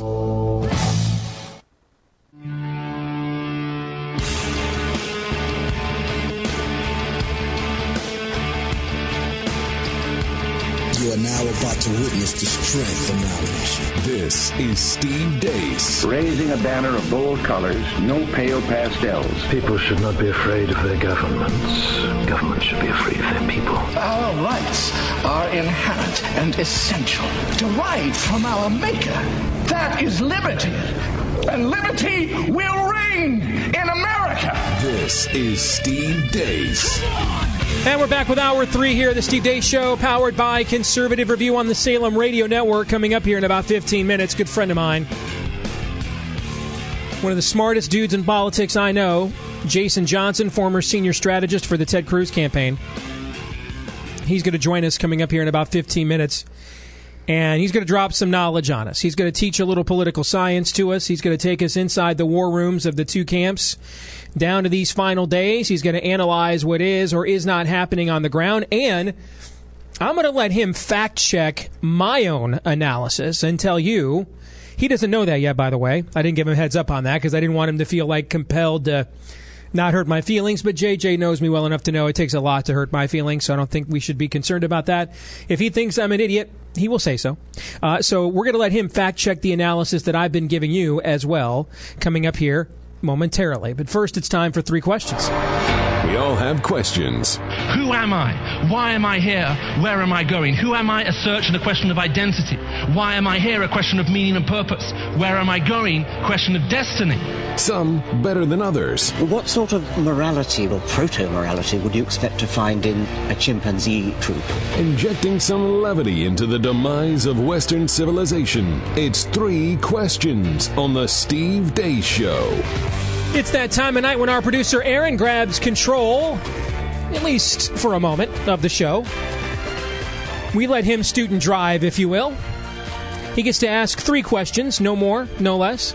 It can be about any three things he would like, provided he's willing to answer the same questions himself. Aaron, the floor is yours. Thank you, Steve. And if you have an idea for a question you'd like to hear asked on three questions, you can send it my way, aaron at stevedeace.com.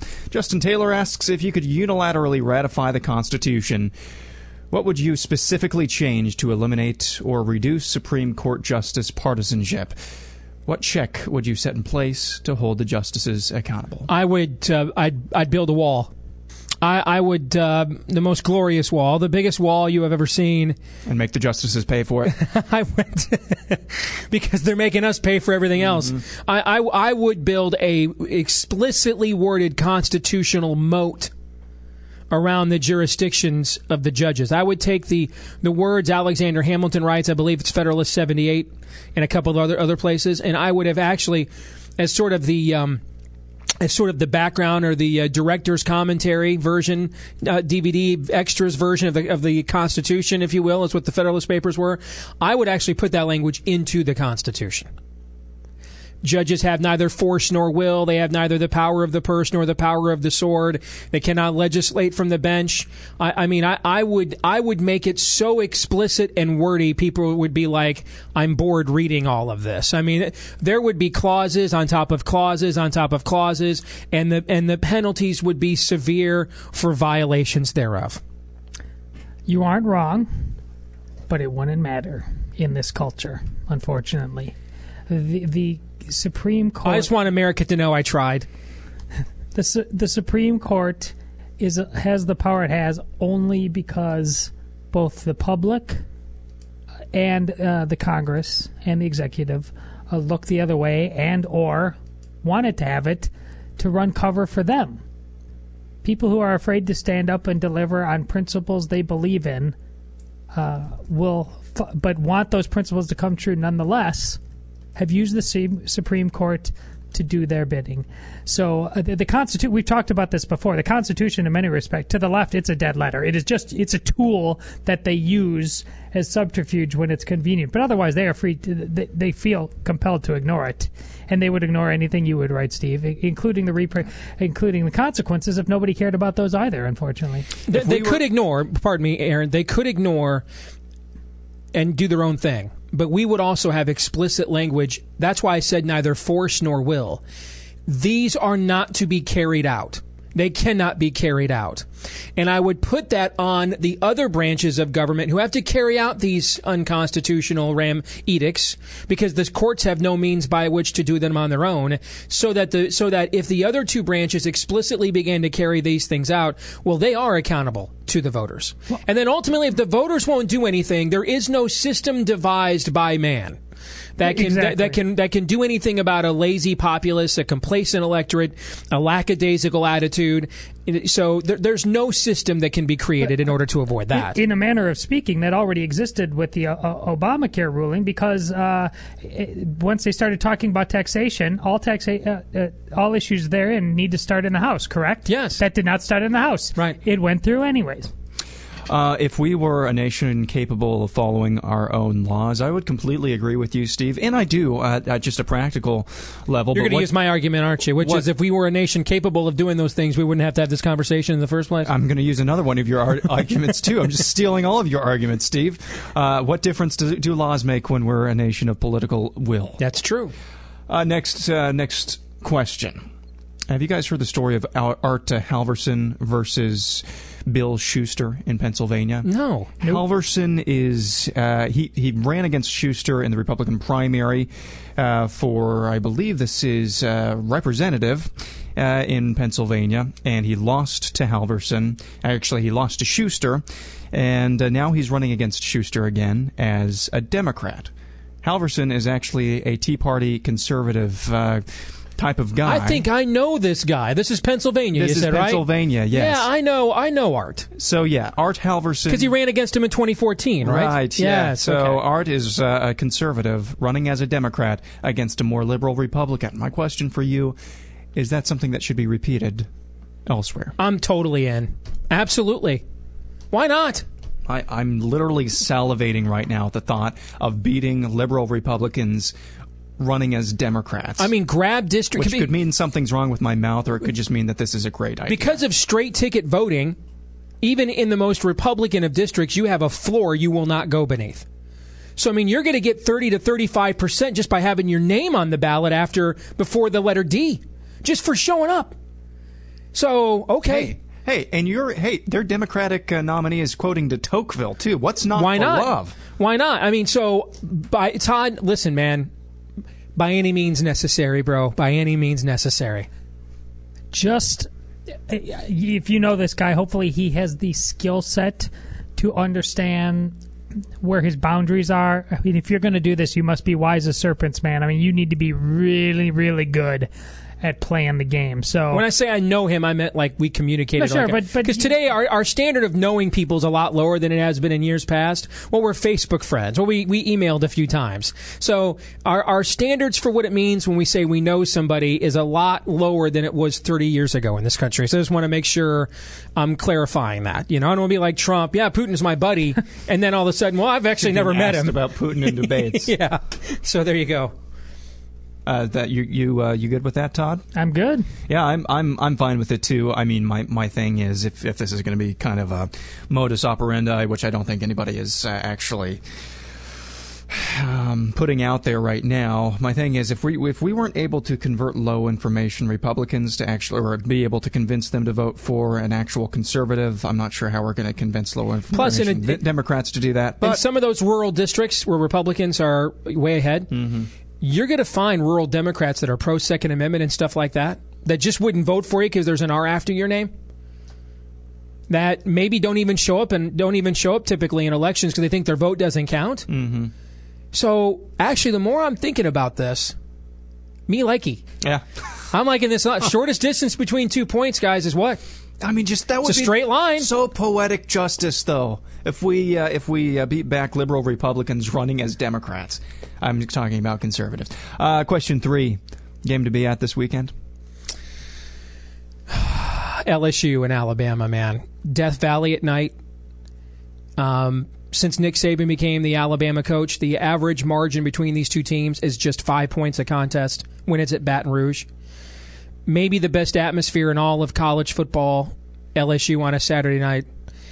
And I, uh, I just think Leonard Fournette is a man. And last year he was the Heisman. He was last year's Lamar Jackson, and they went into that game in early November in Tuscaloosa, and he got emasculated. And I think you're going to see him. I think he's going to see him. I'm, not, I'm not out to prove a point. So and, I, and and tremendous atmosphere as well. You know, Saban, of course, the old LSU coach, Ed Orgeron coaching for that job. I mean, he beats Alabama on Saturday night, man. There's going to be a contract in the locker room after the game. Okay, so to me, it's LSU Alabama, Todd. I think not necessarily. Because, it's still a top ten matchup, but it's not necessarily because of quality of the matchup. Ohio State, Nebraska, correct? Yes. Because I want to see if that P- Penn State loss was a blip on Ohio State. You know, they're- they're seeing Michigan now be Michigan again. They can't. They need to right themselves, and they need to right themselves quickly. I want to see if that's going to happen. Ah, I, again, I have to go with Wisconsin Northwestern. At some point, you got to think there's going to be a chink in Wisconsin. Good news ar- is you'll get a really good seat there. Yeah. At, at- in, in Evanston. Evanston. Sleepy Evanston. Bring a blankie. You're listening to Steve Deace.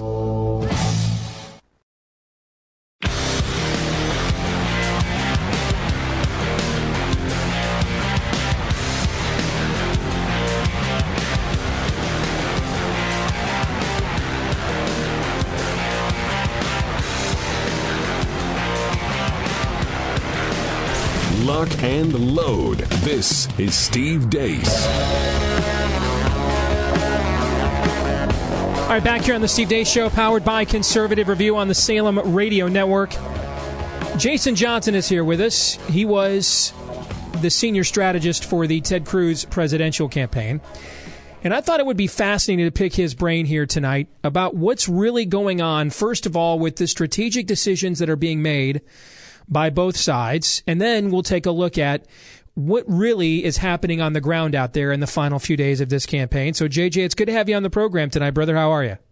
Thank you, Steve. Great to be here. Doing well. So, JJ, let's start there. Let's go into the respective war rooms for both Hillary Clinton and Donald Trump. And what is there? What do you think each side's assessment is right now in the final few days? Well, you know, at this point, it seems that the narrative, if you will, on both sides is is set, it's baked in, and as as they head into the home stretch, I have to assume that uh, both sides are working hard, uh, looking at their models, and doing their absolute best to deploy their resources uh, in the in the proper states, even down to the county level, to get out the vote. Uh, you know, they're, they're monitoring the early votes. I, I know for a fact on the Democrat side, the Clinton campaign is doing so. I, I think it's more questionable uh, as to what level of sophistication the the Trump campaign has, but. Uh, even setting aside how sophisticated it is, they have the ability, and I assume uh, they are looking day by day at the early vote returns and making adjustments uh, every every day the sun goes down, uh, making sure that they get out their vote, and then of course at the same time uh, doing their best to persuade that very rare animal that I, I know that Steve, you and I don't quite understand that supposed person at this point in an election, especially this election, who could possibly be undecided. I have. I, I, would love to get a professional's take on some of the analysis I've given our audience through this campaign, and you tell me if you think I'm nuts or not, JJ. Okay, so well, you are, you are, but I don't know if your analysis is or not, right? I, I believe in an election where where we're talking. You know, I mean, typically the candidate with the highest favorables wins. Well, sure. in, in this case, though, the, the gal with the highest favorables is at 41 percent favorable. Okay, so. Yep when you're talking 41% to 34, you're you're basically talking knuckle dragger 1 and knuckle dragger 2 in the minds of most voters.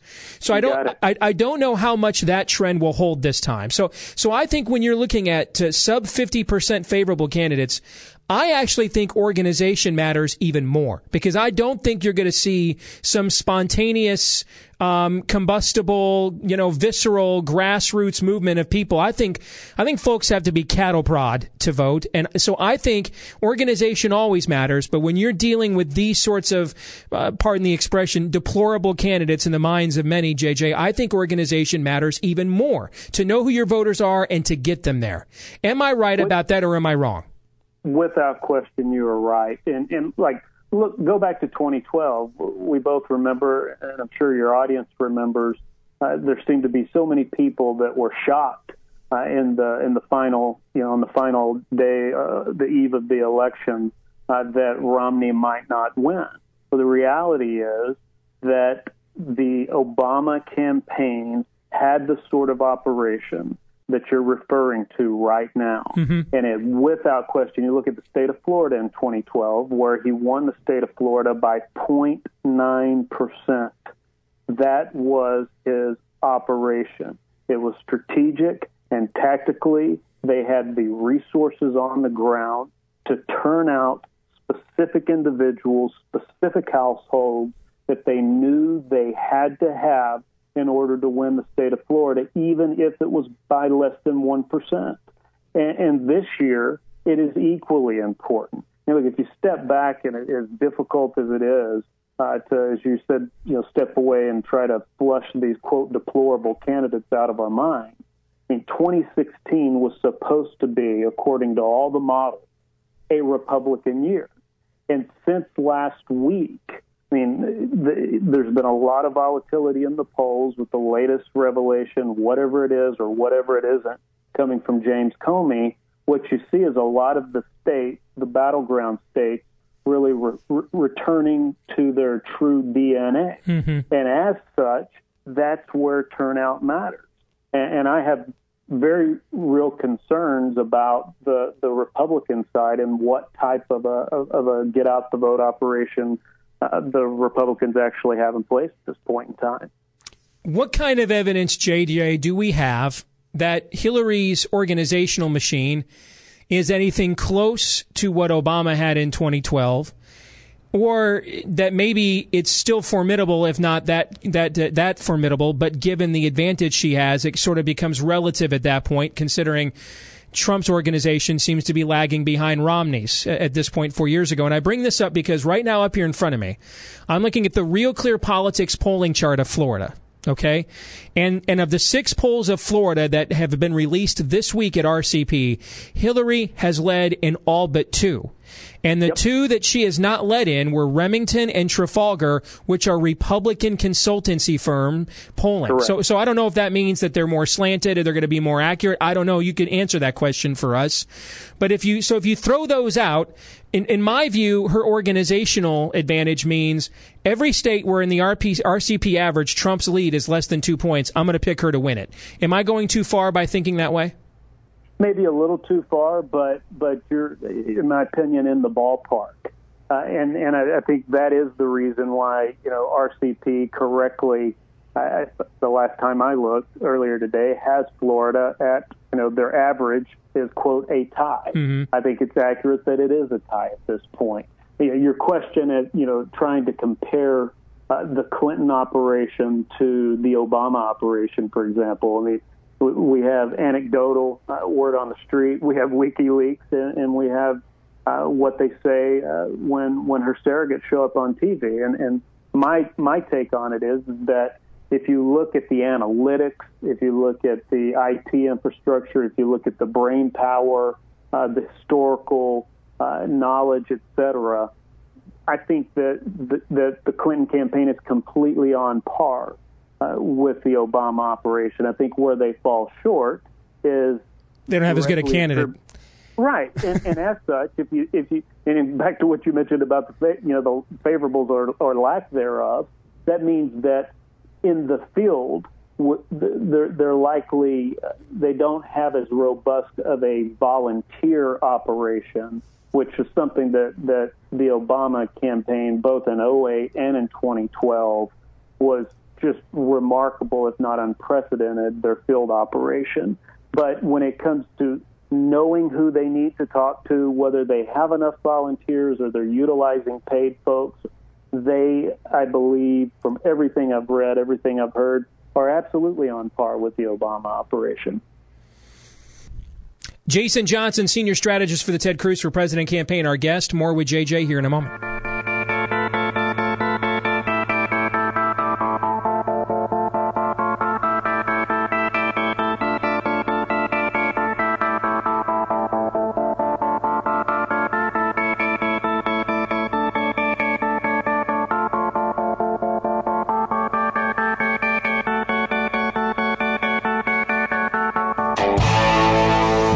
Listening to Steve Deace.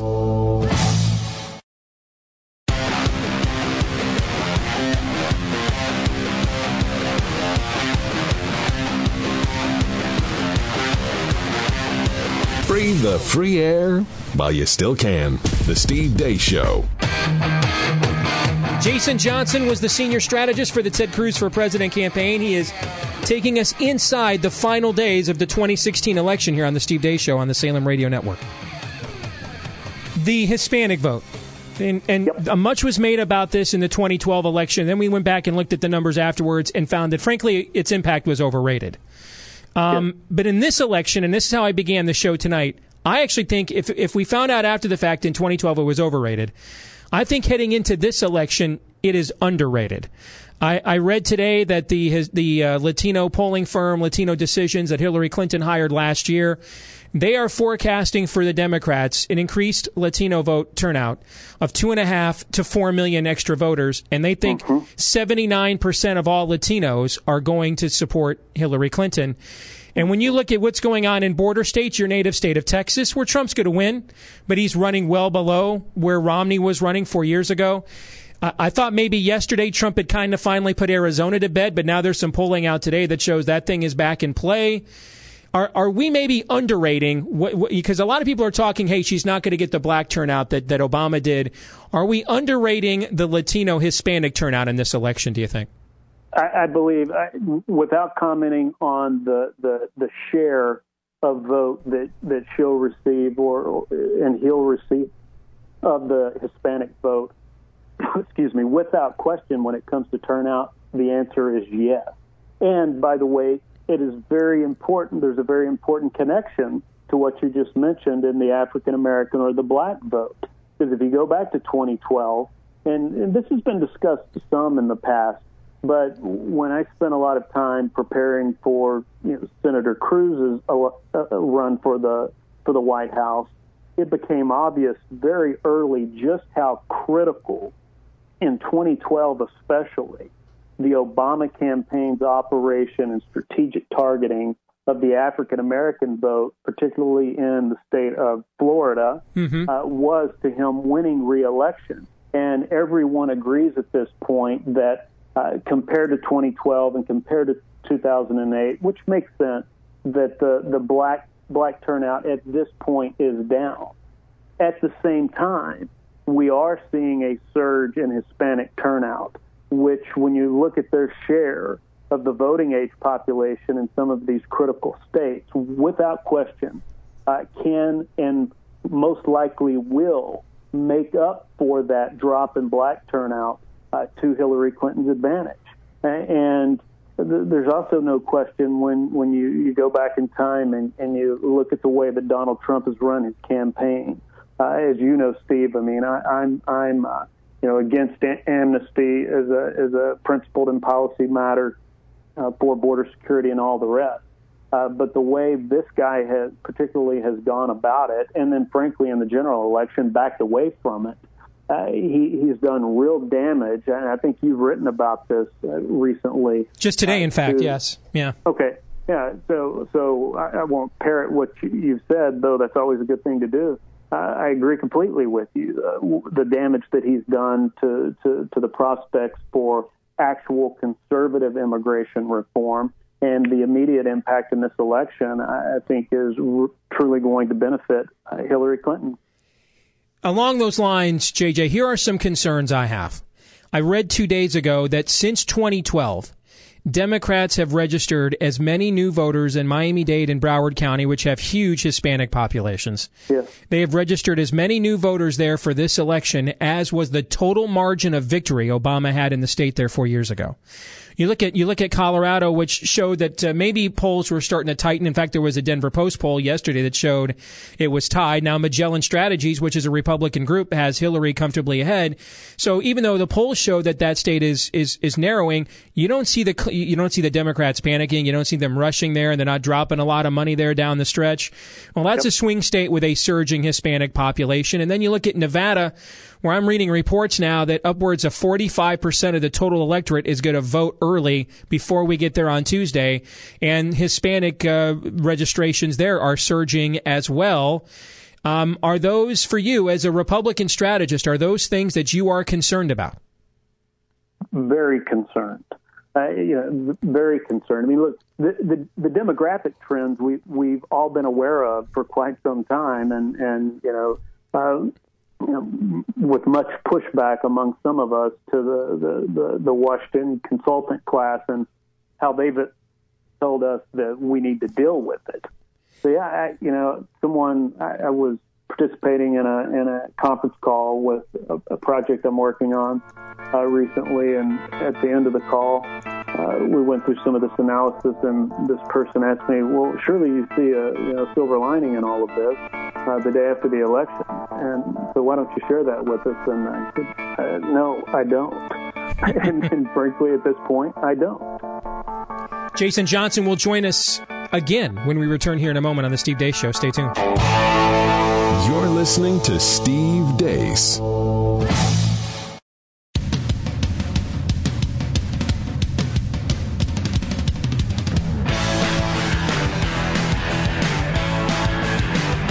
Bruce Jenner's favorite program. Call me Caitlyn. This is Steve Deace.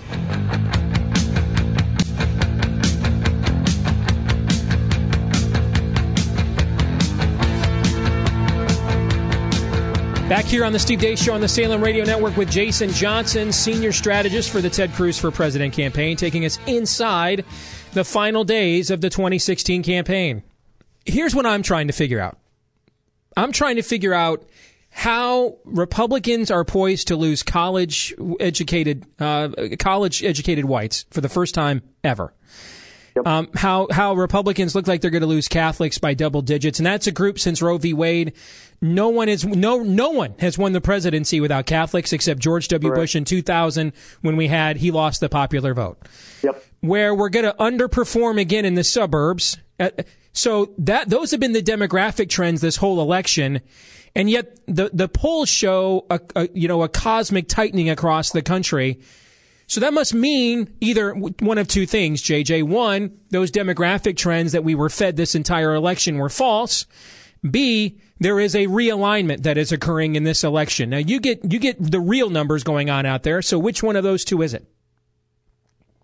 Well, I, I do think that there's a realignment going uh, on in this election, but also I think we're witnessing in real time a testing, a stressing, if you will, stretching to the extreme. Everything in, and we're approximately the same age, I, I think, Mm-hmm. that we've experienced and that we've studied about national elections, about presidential elections in, in modern history. And going back to something I referenced earlier, that Republicans were supposed to win in 2016, if for no other reason, looking at the economy and, and, and uh, you know how pitiful the recovery has been since 2008, 2009, and the fact that the, Demo- the Democrats have held the White House uh, for two consecutive terms. Now you also have the demographic shift, which they are real. There's no denying that that that that the country is changing. The Republican Party, at least as defined by people who will willingly self-identify as a Republican or leaning Republican, is getting older, and individuals who will willingly self-identify as Democrats are getting younger. At the same time, more diverse as defined by race and ethnicity, and the opposite on on the Republican side.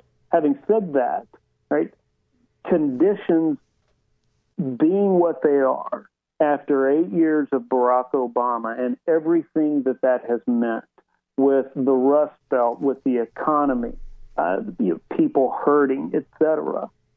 So many people, I believe, are struggling with this decision. Mm-hmm. You mentioned college educated individuals who, who, who, you know, that's no magic, uh, you know, uh, elixir, if you will, to have a college degree. My dad doesn't have a college degree, and he's the wisest guy I know. But the, these these are people who are saying, I I know that continuing Obama's policies, whether I'm Hispanic, white, or have a college degree or not, are, are, are not in my best economic interests. That's one piece. Then the other piece is, you know, if I attend church weekly, which is a great measure uh, of, of, of how the vote shakes out, or just every now and then, if I'm a Christian, if I'm a Catholic, Protestant, whatever I may be, if I have some moral compass, on one hand, I have someone who certainly appears to be, uh, you know, has violated the law or not ethical, and I know all about her husband. And then on the other hand, I have this guy who is amoral, if you will, and has said things that you know I, I, I don't want my children hearing, much less you know someone to ever speak to them in that in that manner. And I think people are really struggling with this decision. And so I think there's some alignment going on, but I'm very reluctant, Steve, to say that it's a permanent re- realignment just because each of these candidates are so extreme, uh, or at least the, the, the dislike or disapproval uh, of these two candidates are so extreme, coming at a point in time after everything we've experienced in the last eight years. So, final question. Then let me put you on the spot, brother. What do you think happens on Tuesday? I, I think we both agree the House is is not in play, although Republicans may lose a few seats there. Uh, yep. But what happens with the presidential race? What happens with the U.S. Senate? What do you think? Sure. So on, on the on the presidential, if I had to put uh, money on the line, I would still put money on Hillary Clinton uh, winning the election.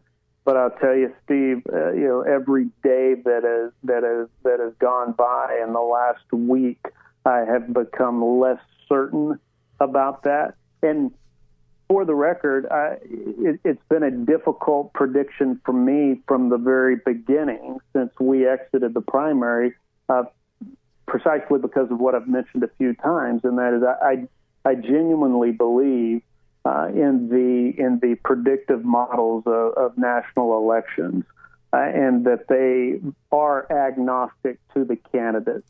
And the fact that you know we've only uh, given the White House to the same party, you know, three terms in a in a row, once in a, I guess in a hundred years, and that's why I say, you know, we're we're experiencing an election that really stresses and stretches uh, tests all everything that we know. Mm-hmm. So, I, but I still believe at the end of the day, that you know, I was watching know, TV earlier today. The the amount of poker analogies is finally making me sick at my stomach. But an inside straight is a pretty good one, uh, and that's what Donald Trump needs to win. Uh, I think it's going to be close, but at the end of the day, I think she ekes it out.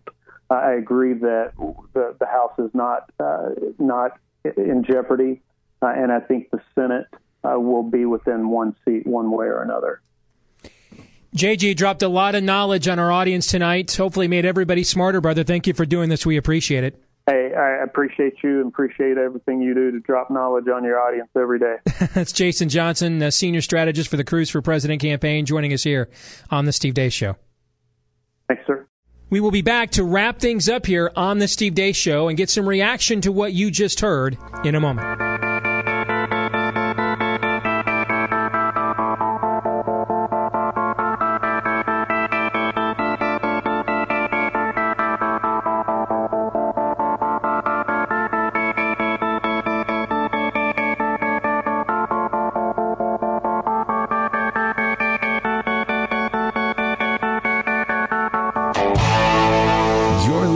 To Steve Deace.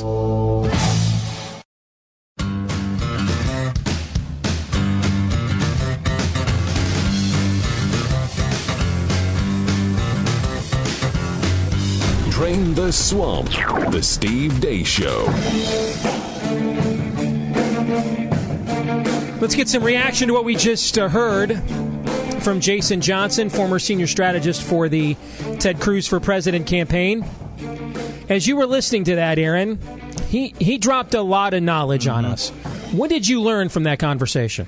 Oh, mercy. That is a wide open question. I, I learned that uh, even though this is. I was I, I, was reminded, and I know this might drive you nuts when um, I or Todd say, "Well, I was reminded of this or that." I, I was reminded that yes, even though there's so much that seems different about this election, there really isn't, as far as the structure goes. There, at least to this point, there hasn't been much different as uh, as it comes to years past.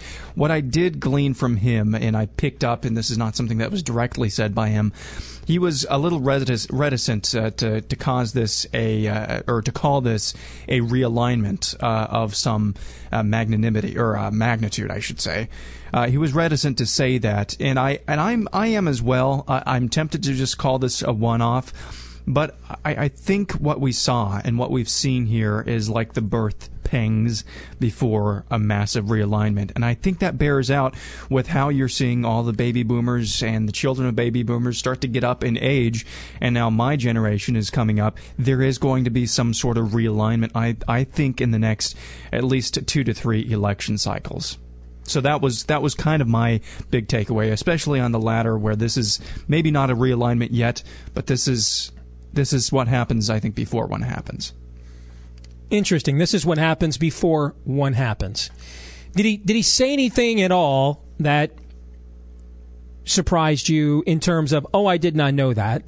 And by the way, I didn't coach JJ before he came on, so when I asked him to critique my own analysis, I, I really had no idea if he was going to say "Jane, you ignorant slut" or not. I, I had no idea if he was going to affirm me, guys, or not. So, Mm-hmm. Did he say anything that made you kind of go, "Hmm," or, or maybe cock the uh, Spock one eyebrow? Uh, yes, there was uh, one thing. I, I- think, and it shouldn't surprise me that much, but it is. It's in this day and age, it's always surprising when somebody who is a GOP consultant or a Republican consultant um, or strategist, I should say, uh, comes on and just uh, speaks truth. But he was very upfront with how concerned he is um, about the Hispanic vote, and yes, that's that shouldn't be a, a huge surprise.